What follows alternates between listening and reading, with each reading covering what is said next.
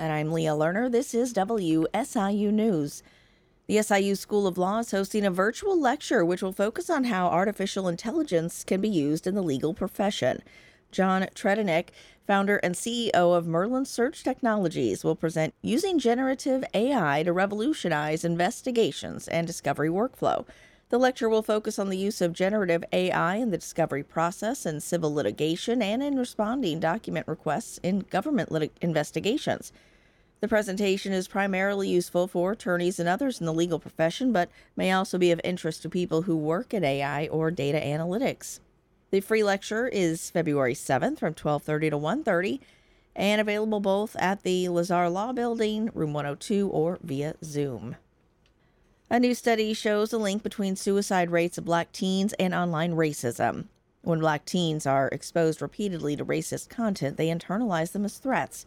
Psychologist Dr. Raquel Martin says this is because social media is usually a representation of everyday life.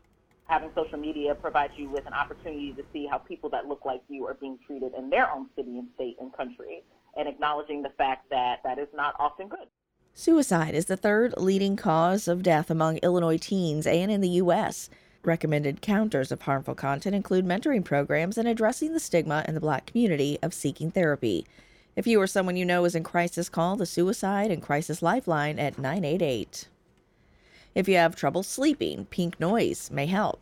Pink noise is background noise that includes all frequencies, but the high ones are dampened. People who don't sleep well tend to have you know more anxiety tend to have more you know so my field is rhythm disturbances tend to have more rhythm disturbances if you don't sleep well and sometimes you can diminish things like atrial fibrillation by sleeping well um, by getting more sleep that's Dr. Abraham Kocheril of OSF Healthcare. Along with good heart health, good sleep has long been shown to improve your memory.